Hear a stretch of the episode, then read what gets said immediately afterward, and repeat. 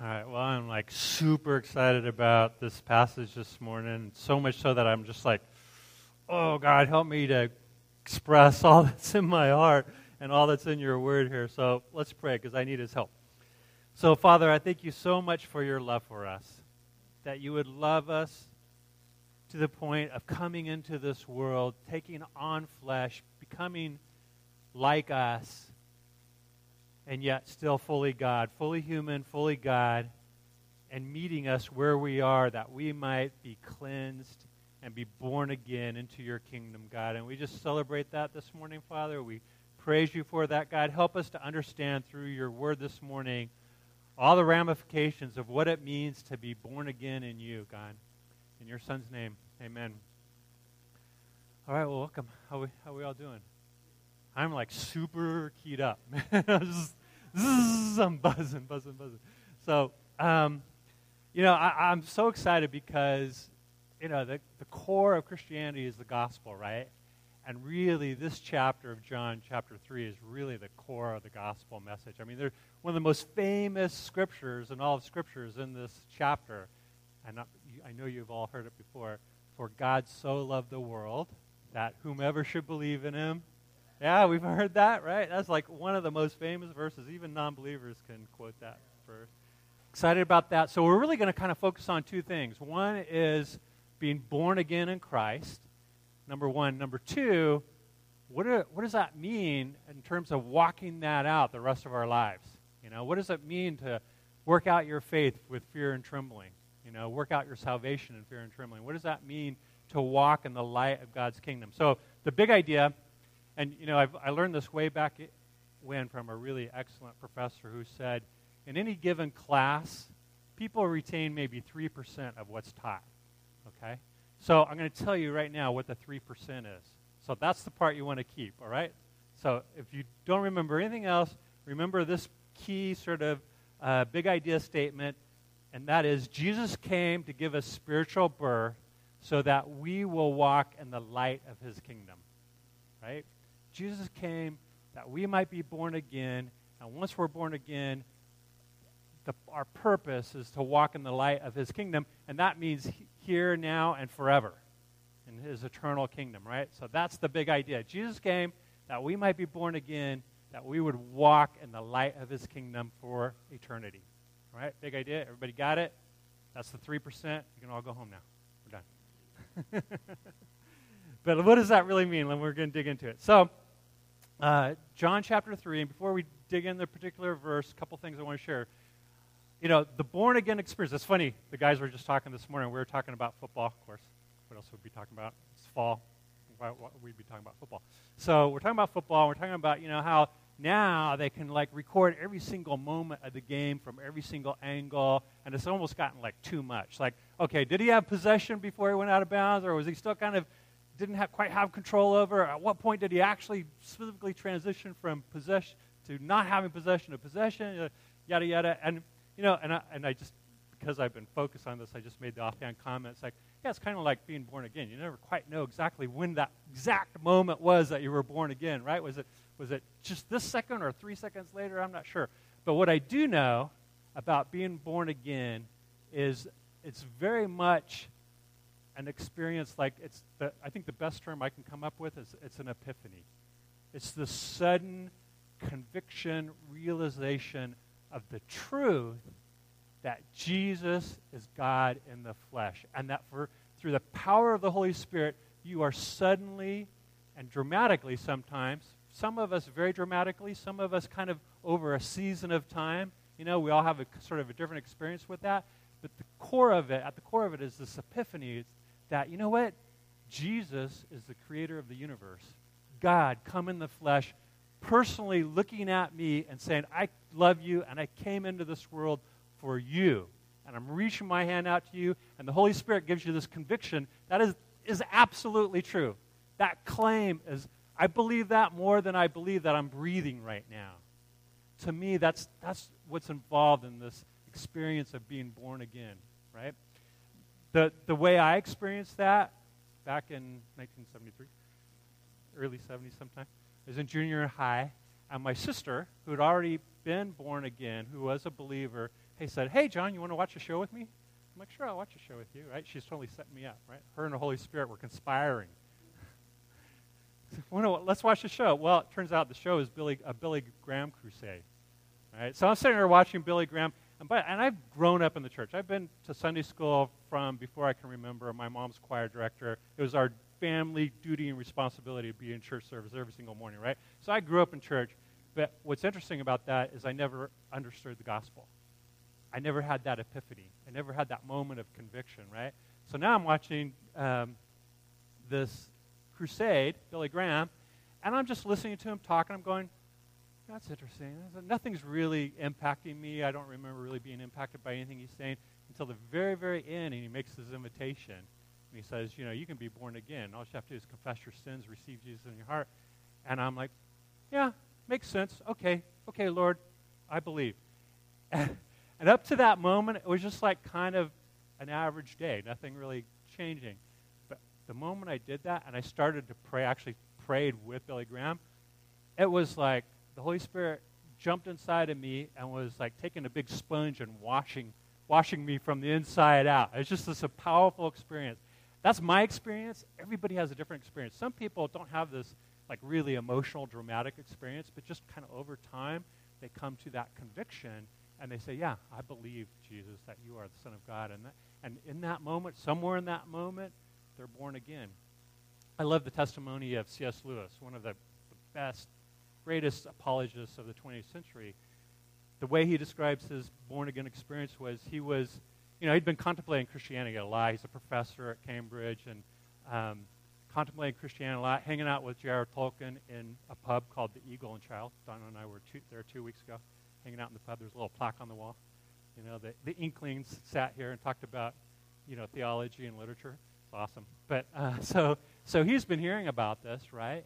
And thinking about it, and the Holy Spirit's starting to give him this unction of like, yeah, maybe this is true. J.R.R. Tolkien is saying things like, you know, Lewis, yeah, there's all these myths in the Mediterranean, but Christianity is the one myth that actually is true, right?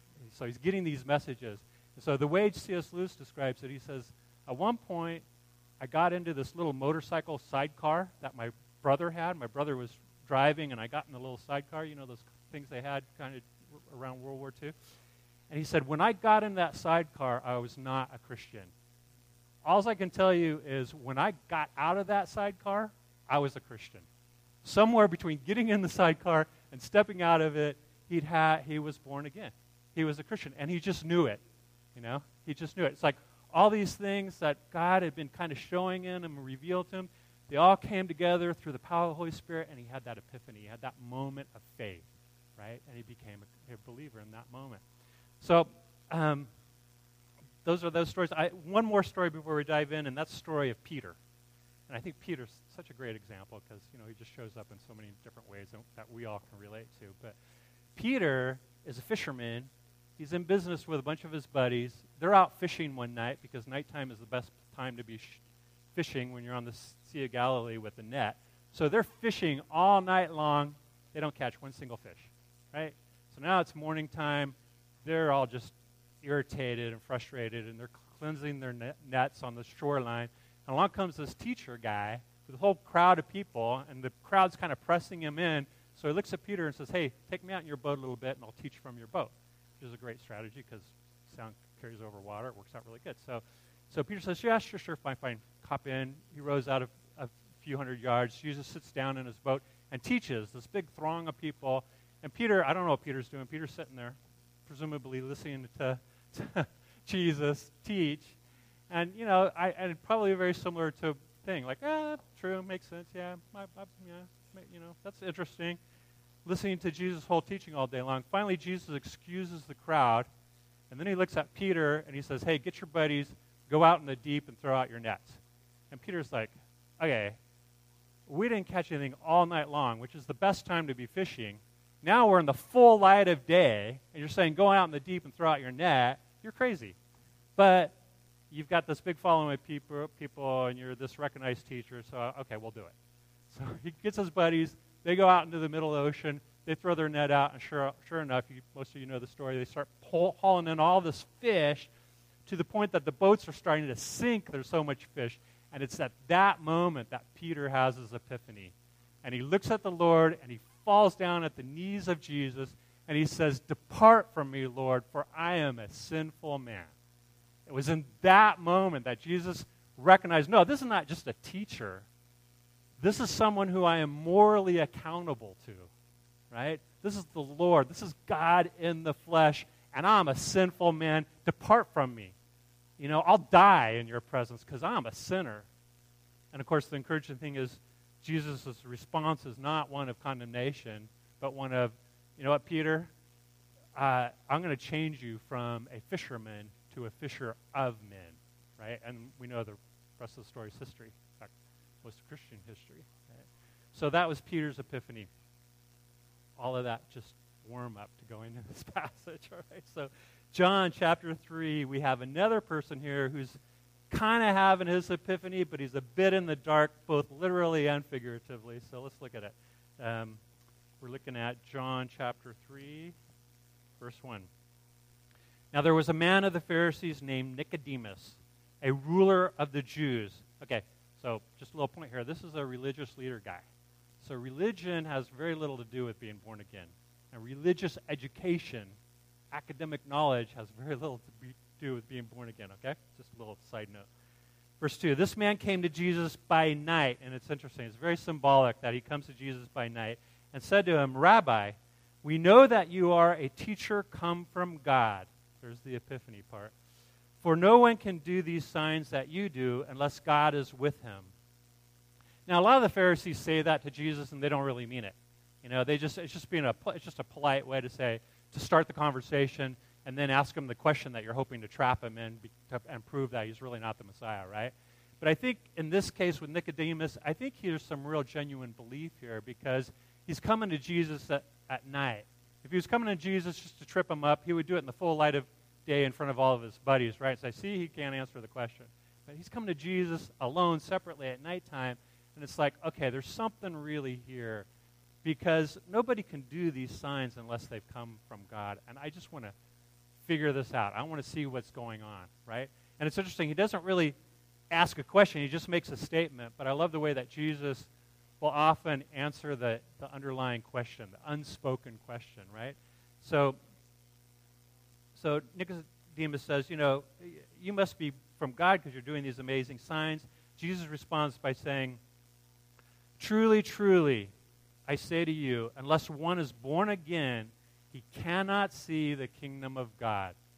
And then Nicodemus' head just explodes. He's like, what the heck does that mean? Born again? How can I be born again to see the kingdom of God? It's interesting. Jesus often will say, "Truly, truly." And in both the Greek language and even in the Hebrew language, oftentimes the device for really emphasizing something is just to repeat it. So when Jesus says, "Truly, truly," he's saying, this is absolutely, unquestionably true. There is no way into the kingdom of heaven. There is no path to God except being born again. And we're going to talk about how exactly that happens in a moment. But that is the only way. The only way is to be born again. And what does it mean to be born again? Nicodemus chapter 4 says, "How can a man be born when he is old? Can he enter a second time into his mother's womb and be born?" Question mark. Okay, Nicodemus makes a classic interpretive error. And this is actually a good little point for us to talk about how to properly interpret Scripture. We believe in the inerrancy of Scripture. We believe that all Scripture, as Paul says to Timothy, is God-breathed, God-inspired. It is the breath of God. Okay, so the precepts, the truths, the understandings in Scripture are absolutely true, okay? The way we interpret what's said here is called, technically it's called a historical grammatical way of interpreting the Scripture, which means when John says Jesus said this or Jesus went here, we interpret that as just what he says. That is historically accurate. That's what really happened historically, okay? So we believe the history that's being recorded here in the narrative, number one. Number two, we understand that the speaker or the writer, and ultimately, of course, the Holy Spirit, is using a lot of grammatical devices to communicate the truth of something. So in this case, the way Jesus is trying to communicate this idea that you need, what you have to be in order to enter the kingdom is like being birthed. It's like being born the first time. And Nicodemus takes that literally and says, oh, so in order to enter heaven, I need to be born twice in the flesh. But how is that possible? How can me as a full-grown man enter again into my mother's womb and be born again? That just doesn't make sense. And, of course, Jesus doesn't mean it literally. He's using a grammatical device called a metaphor to say moving into the kingdom, becoming part of the kingdom is like being born for the first time. Okay, that's what Jesus is saying. So it's not that we're born again in the flesh, it's that we're born for the first time spiritually. The way Paul, I love the way Paul says that. Paul says, we've become a new creation. In fact, I'll just read it real quick. You don't have to go there, but he says, therefore, if anyone is in Christ, he is a new creation. The old has passed away. Behold, the new has come. Right? So to be born again means something is now there that wasn't there before. All right?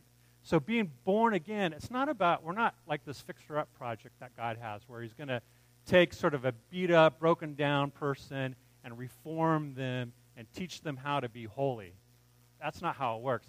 He's creating a brand new person. Okay? We still have our flesh, and we're going to talk about that. But the moment we're born again, something new is created. We are a new creation, to put it in Paul's words. So let's continue with chapter 3. Nicodemus said, how can a man be born when he is old? Can he enter a second time into his mother's womb and be born? Jesus answered, truly, truly, I say to you, unless one is born of water and the Spirit, he cannot enter the kingdom of God. Okay, two really powerful elements there. Water and the Spirit. We need to be born of the water and the Spirit. What does water mean? Water is a term, it's an idea that is used throughout Scripture to talk about cleansing.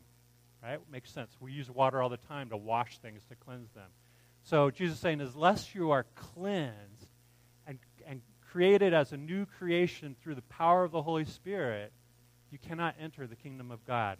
You're born of water and the Spirit. Also interesting, a lot of little parallels here. Like when you're about to be born, what happens? There's a bunch of water, right? The water breaks and there's a bunch of water.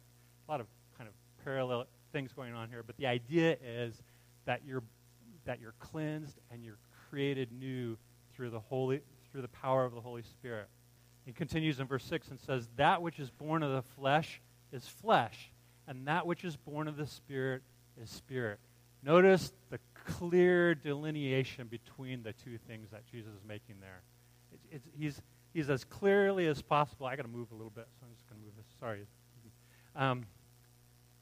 As clearly as he can possibly say, and it's like, look, you're originally born, but you're born of the flesh. You're flesh. You're human flesh. Then, if you're born again, you're born spiritually. This is something else. It's not a reformation of your flesh. It's not a reworking of your flesh. It's not cleaning you up and making you look nice. When you're born again, something new is created. Flesh is of the flesh, spirit is of the spirit, right? And in fact, Paul will talk about how the two war against each other. And that's for us who are born again, the second part of what we're going to be talking about is how do we work that out as our flesh wars against our spirit, right? That's an ongoing battle and struggle up until the last day when Jesus returns. But the key point here is to be born again means you are a new creation. It's not a reworking. It's not a renovation of your flesh. You're a new creature, okay? If I hit that hard enough, we got it? Are you ready to say, okay, move on, John? I think it's super, super clear because oftentimes it's super, super important because oftentimes we kind of muddy that up and we kind of blend it together and there's a sense in which, well, to be acceptable to God, I somehow need to clean up my flesh.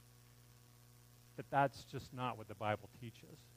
Actually, what does the Bible teach? The Bible teaches that we crucify our flesh. We don't clean it up, we kill it. Right?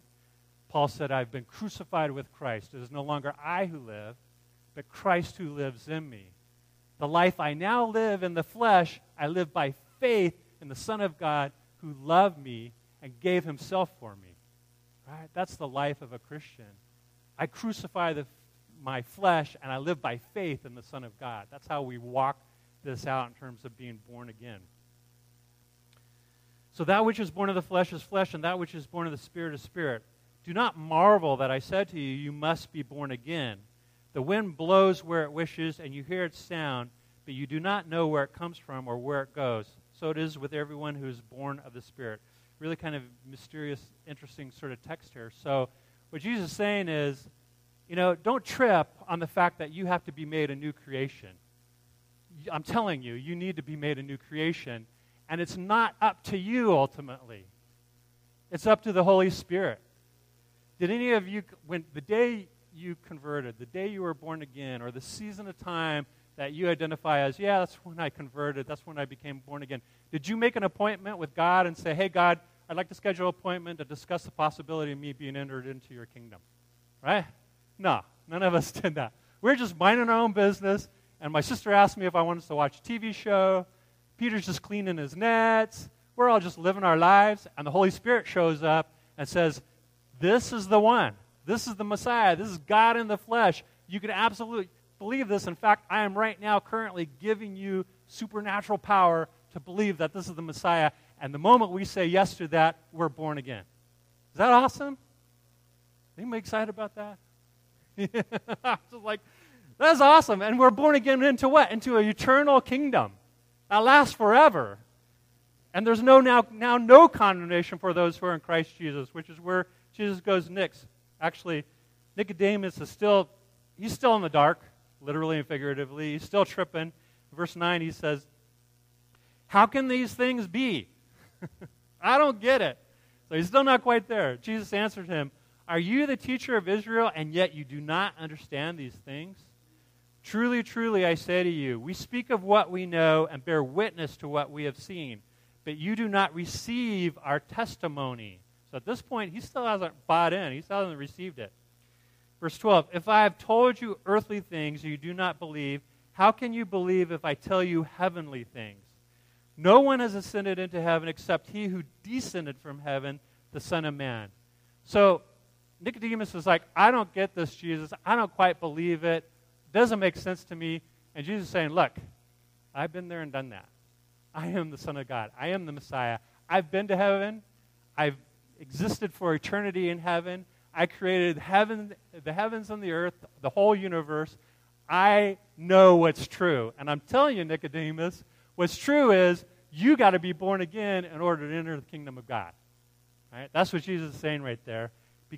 And he's saying, I speak of what I know. And I know. Because I'm part of the Trinity. I'm God in the flesh. Right? Continuing in verse 14.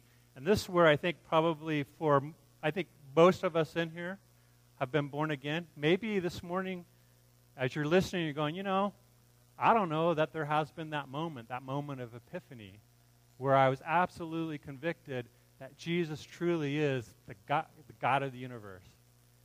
And maybe this morning is the morning that the Holy Spirit has made a divine appointment for you to receive him.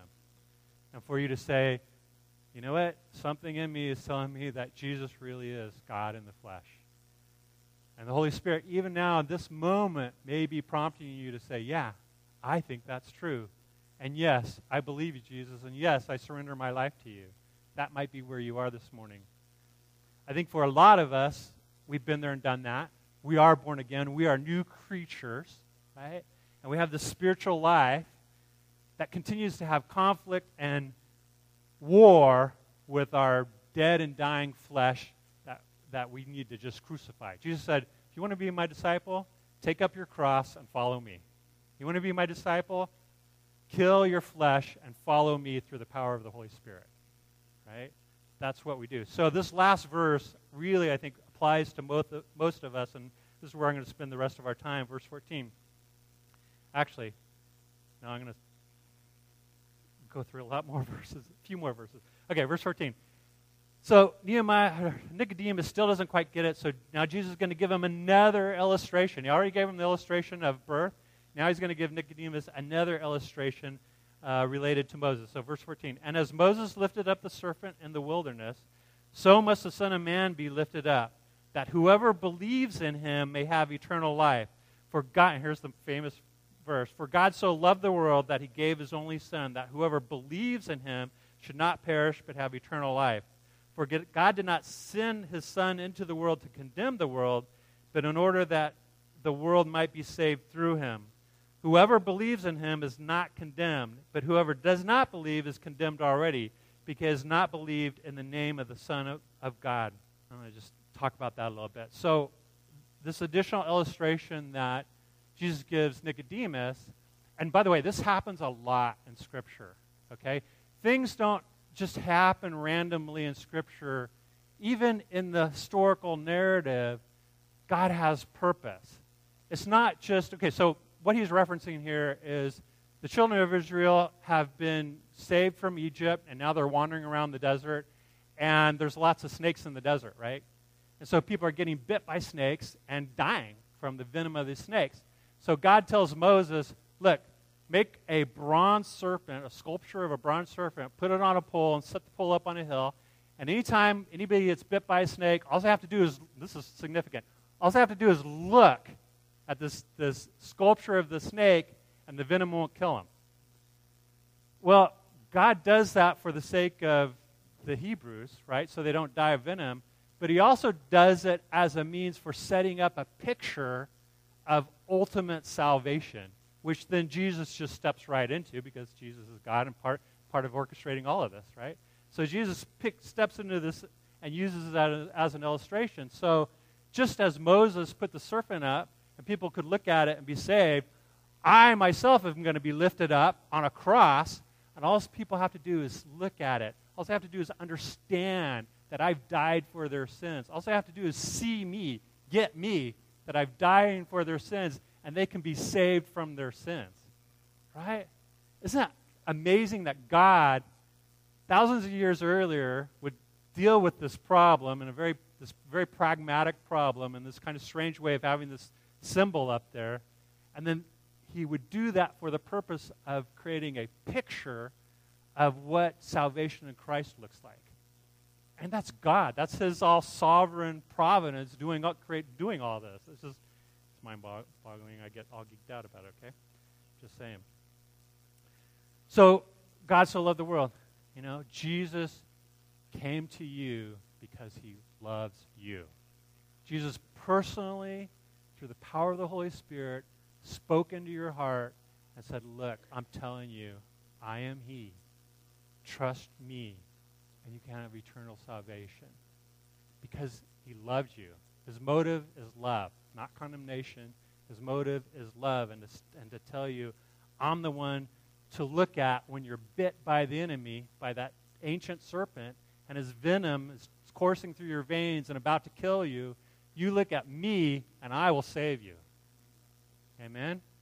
That's what Jesus is doing here. Whoever believes in him is not condemned. But whoever does not believe is condemned already, because he has not believed in the name of the only Son of God. Notice how this works both ways. It's a two-way street. If we believe in him, we're saved.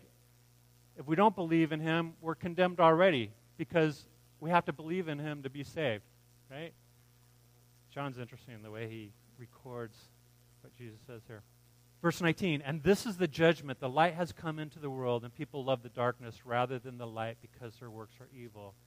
Your response to Jesus proves out where you are, right? In a way, it's a means of salvation, but simultaneously, it's a test, right? Because if you have faith in Christ, you trust him, you say yes to him, you put your faith in him, you are born again. If you don't do that, you're not born again, and you're condemned. So both facilitates your salvation, but it's also a test that reveals those who are not born again, because they hear it and experience it as condemnation. Paul says the gospel has a smell of death to those who are perishing. Right? When you share the gospel, don't be surprised when people don't get irritated and push back and get angry, because to them who have not put their faith in Christ, it is the stench of death. It's bringing to their awareness their own mortality. Right? Verse 24, everyone who does wicked things hates the light and does not come to the light, lest his work should be exposed. I know this is gross, but the picture that always comes to mind for me is when, if you, I'm not saying we have cockroaches, but if you have cockroaches, or if you've had a bachelor pad back in the day where there were lots of cockroaches, and you go out in the kitchen in the middle of the night, flick on the light, what do they all do? They all scurry into the corners and in the crevices, right? But that isn't how we respond to the light if we are guilty, if we're filled with shame, if we've not been born again, if our sins have not been forgiven. We run and hide. And an element of that is with Nicodemus, because he's coming to Jesus at nighttime because he doesn't want to be exposed. He doesn't want to lose face with his buddies, right? He's coming to him as nighttime because he's not quite there yet. Verse 21, but whoever does what is true comes to the light so that it may be clearly seen that his works have been carried out in God. And this is the last verse we're going to look at, and this is where we're going to spend the rest of our time. And there's this really important contrast here that I really don't want you to miss, believer. Those of you who are born again, those of you who have been, it's not even regeneration, it's first generation. It's new creation. Those of you who are a new creation in Christ Jesus, I think many of us struggle with, okay, if I'm this new creation, I'm empowered through the Holy Spirit, how come I'm struggling so much in my life? How come I still have times of doubt? How come I continue to sin? How come I continue to be faithless? How come I continue to not invest myself in God's program, invest myself in the church? How come there's so many, the list goes on and on and on, right? We all have our list. How is that? And how do we deal with that? And how can we shift in that? And there's a huge clue right here that I really want to spend some time on. Notice that Jesus says, well, going back to verse 20, he says, for everyone who does wicked things. So in the first case, he's talking about people who are not born again. They do wicked things, okay? In the second case, for those who are born again, but whoever does what is true comes to the light. Notice that he doesn't say they do wicked things and those who do righteous things come to the truth, or those who are holy come to the truth, or those who are perfect and do everything correctly come to the truth. He doesn't say that. He said, but whoever does what is true, right? Okay, I'm going to get into that significance in a minute. Just hold on to that for a second. Comes to the light so that it may be clearly seen that his works have been carried out in God. So here's the thing. As a believer, the way you walk in the light of God's kingdom is you walk truthfully. You walk in the truth, okay? That truth includes everything that's true about God, and it includes everything that's true about his will and purposes in your life, and it also includes everything that's true about you. And that last point is, I think, where we really mess up and where we miss it. Because we have the sense of, well, I'm a believer now, I'm born again, I'm supposed to be a good person, but I'm not. I have sin in my life, so I just need to kind of tuck that away over here and hope nobody notices, right? But that's called deceit and walking in darkness. What God is calling us to do is to bring that junk out onto the table and walk in the light of his truth. Okay? It's interesting because John records Jesus saying this, and then John says it very directly in one of his epistles, and that's where I want to go next. It's 1 John chapter 1, verse 5. Listen to the ideas here in terms of darkness and light and the key pivotal idea of truth, okay? Verse 5, this is the message we have heard from him and proclaimed to you, that God is light and in him is no darkness at all. There is no sin in God. God is pure, perfect light, and in him is no darkness at all. Now catch this. If we say we have fellowship with him, while we walk in darkness, we lie and do not practice the truth. Okay, is John saying that if we say we believe in him and that we walk in his light, but we sin and are unholy, then we're liars? Is that what he's saying? Read the next verse. But if we walk in the light as he is in the light, we have fellowship with one another. Catch this. And the blood of Jesus, his son, cleanses us from all sin. All right, if the blood of Jesus is cleansing us from all sin, that means we must have sin, right? So to walk in the light doesn't mean that we are sinless. It just means that we walk in truthfulness about that sin. Make sense? Okay, and if you have any doubt about what I just said, continue to read verse 8. If we say we have no sin, we deceive ourselves, and the truth is not in us. Okay, that's walking in the dark. If you say, I'm sinless, I'm perfect, I've arrived, now you're walking in the dark because you're lying, because you have sin. Verse 9, and here's the solution. Okay, here's the core point. Verse 9, if we confess our sins, he is faithful and just to forgive us our sins and to cleanse us from all unrighteousness. If we say we have not sinned, we make him a liar, and his word is not in us. So this is what John's saying. Yes, you're born again. You have this new spiritual life. You also have this old flesh that is filled with sin. Both those two things are true. To walk in the light means you walk in the truth. You acknowledge the truth that, yes, I have sinned. Lord, I confess to you, I was looking at that person with lustful intent. Right? That's walking in the light. If you go, oh, that's bad, I shouldn't be looking at that person with lustful intent, which that's a good thing. I support that. But then just kind of, well, God's just going to deal with that some way, and I'm just going to hide it away and pretend like it didn't happen. Now you're walking in the dark, all right? That's not how the new creation works. That's not how you operate in your new spirit. The way you operate in the new spirit is the moment you see sin, moment you're aware of the sinfulness of your flesh, you just agree with God that it's sin. You just agree with God, this is sin, and I'm a sinner, and my heart is absolutely wicked. I just confess that to you, God. The moment you do that, this incredible miracle happens. It's the same miracle that happened when you were made a new creation. He cleanses you from all unrighteousness. You must be born again by water and the Spirit, right? Paul said, just as you first receive him, so now walk. The same faith you exercise through the Holy Spirit to be born again is the same faith you walk in to continue to be cleansed.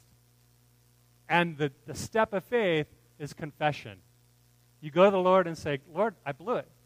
You know what, God, I know I tend to use food to kind of comfort myself because I'm freaked out and anxious. Instead of trusting you, I just confess that to you right now. Pray that you would cleanse that sin from me. Pray that you would crush and kill that part of my flesh. Actually, I pray that you just crush all my flesh, right? And give me new life in your spirit. Yeah, but John, I've confessed it like 200 million thousand times. Well, it's still there, so it's time to confess it again, right? You don't give up confessing it. It's not this one-time thing. To walk, ongoing. It's an ongoing process. We're walking it out, and we walk it out by confessing to Jesus, you know what? What you're saying about me, about my flesh, about my sin is true, and I agree with you, and I admit it.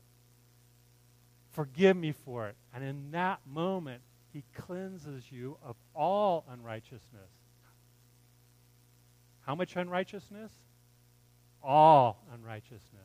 That's how we walk out being this new creation in Christ.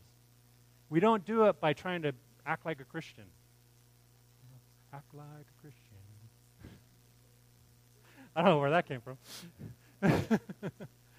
But we don't do it by trying to, dress right and say the right things and pretend like we're okay and pretend like we don't have lust or that we don't struggle with the lust of love of money or we don't struggle with, indifference or we don't struggle with whatever. I mean, you know what your list is. I don't need to tell you what your list is. But we walk the life of faith. We walk out being this new creation by just admitting it, just agreeing to God that, yes, it's sinful and it's wrong. All right, I'm not going to let us off quite that easy because there's one more step that I think is really important and biblical and James really challenges us with, and that's in James chapter 5, verse 13. I'm going to read through a few verses here. James says, "Is anyone among you suffering? Let him pray. Is anyone cheerful? Let him sing praise. Is anyone among you sick? Let him call for the elders of the church and let them pray over him, anointing him with oil in the name of the Lord. And the prayer of faith will save the one who is sick, and the Lord will raise him up. And if he has committed sins, he will be forgiven." Interesting. Therefore, verse 16, Confess your sins to one another and pray for one another that you may be healed. All right?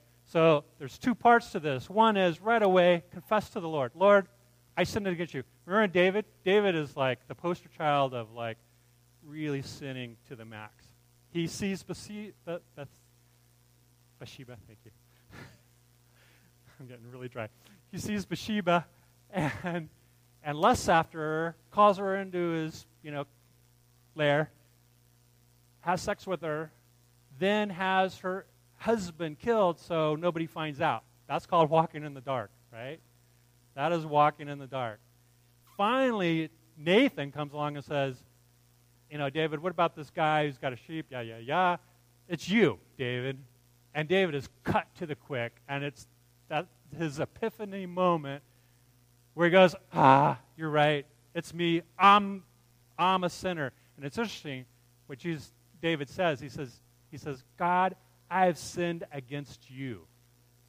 Now, didn't he sin against Bathsheba? Didn't he definitely sin against Uriah? He had him killed, right? He did. But as we sin against each other, we are ultimately sinning against God. So number one, you need to confess to the Lord. Lord, I've sinned against you. By cheating this person out of whatever, not paying what I was supposed to on my taxes, I've sinned against the government, but primarily I'm sinned against you because I'm not putting my faith and hope in you. Instead, I'm putting my faith and hope in my tax accountant who's crooked, maybe. I don't know. I don't know. Just saying. So number one, confess to the Lord. Number two, what James is saying is, you know what? If you really want to be healed, if you really want to walk in the light, you really want to experience the full lightness of not bearing the shame and the guilt and the weight of your sinful flesh, grab a brother or sister, God forbid, maybe even grab an elder and say, hey, I'm struggling in this area. Pray for me. I just need to confess. I'm still looking at pornography. I'm still cheating in this way with my money. I'm still acting indifferently toward this person. I'm still kind of being a jerk to this person because, frankly, they're the worst jerk I've ever met, right? I'm struggling with my anger and my frustration. I've got eating issues, and, one thing our culture has done is we've done a good job of identifying all of our issues, right? We all know what all these issues are. What's the solution? And it is so simple and yet so profound. Confession. Just confess it to the Lord. Grab a brother and sister. Confess it with them. Ask them to pray for you. That's why, we're always encouraging all of us to be in a study. Mike Kinkley's in with the kids right now, but he challenged me this morning. Hey, John, you coming to men's study Saturday? I'm like, well, Mike, I'm thinking about starting another study, but I'll think about it. I don't know. But you know what? We need that. We need to be in that fellowship because we need to be confessing. We need to say to our Wednesday night gals, or we need to say to our Saturday morning guys, or we need to say when we get together with other believers, hey, I'm struggling with this. Hey, I'm still struggling with this. Hey, I've been struggling with this for 10 years and not getting any better. Please pray for me and work with me and be with me in this. And you know what? Jesus died on the cross to cleanse you of that sin. You need to receive that by faith.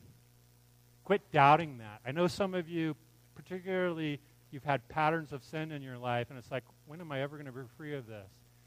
The moment you confess it, you need to believe that Jesus has forgiven that he has cleansed you completely.